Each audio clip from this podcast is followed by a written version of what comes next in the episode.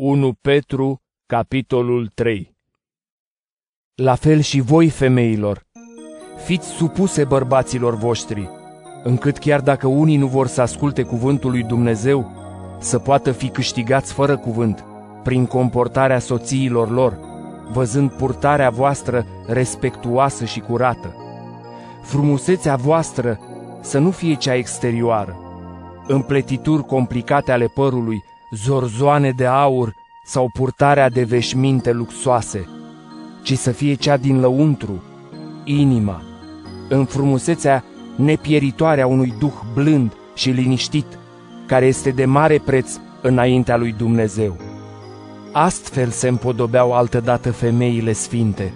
care își puneau nădejdea în Dumnezeu, fiind supuse bărbaților lor, așa cum Sara asculta de Avram, numindu-l Domnul meu. Făcând binele și netemându-vă de nimic, ați devenit fiicele ei. Tot așa și voi, bărbaților, purtați-vă cu înțelegere față de soțiile voastre, ca și cu un vas mai fragil, și cinstiți-le ca unele care moștenesc împreună cu voi harul vieții, ca să nu fie împiedicate rugăciunile voastre. Așadar, fiți toți cu același gând, cu aceleași simțiri, iubitori de frați, buni la suflet și smeriți, nerăsplătind răul cu rău, nici bat jocura cu bat jocură, ci din potrivă, binecuvântând, întrucât la aceasta ați fost chemați, ca să moșteniți binecuvântarea. Așadar, cine vrea să trăiască și să aibă parte de zile bune, să-și oprească limba de la rău și buzele de la vorbe înșelătoare, să se abată de la rău și să facă binele, să caute pacea, să alerge după ea, fiindcă ochii Domnului sunt peste cei drepți și urechile lui iau aminte la rugăciunea lor, dar fața Domnului este împotriva celor ce fac răul. Și cine să vă facă rău dacă sunteți plini de zel pentru bine? Și chiar dacă ați suferit pentru dreptate, ferice de voi! Nu vă temeți de amenințarea lor și nu vă tulburați, ci sfințiți-l în inimile voastre pe Hristos ca Domn,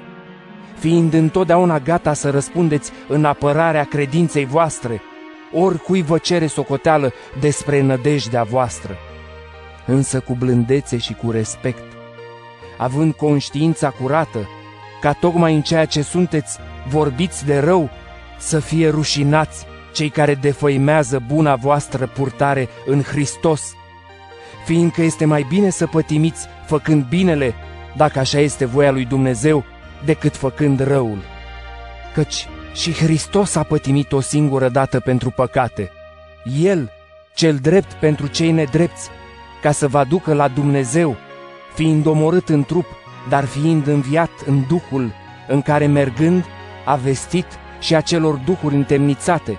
care n-au ascultat pe vremuri când răbdarea lui Dumnezeu era în așteptare. În zilele lui Noe, când se construia acea arcă, în care au fost salvate prin apă numai opt suflete. Aceasta prefigurează botezul care vă salvează și pe voi acum. Nu este o spălare a murdăriei trupești, ci răspunsul unei conștiințe curate față de Dumnezeu, prin învierea lui Isus Hristos, care este la dreapta lui Dumnezeu, de când s-a înălțat la cer, fiindu-i supuși îngerii, stăpânirile și puterile,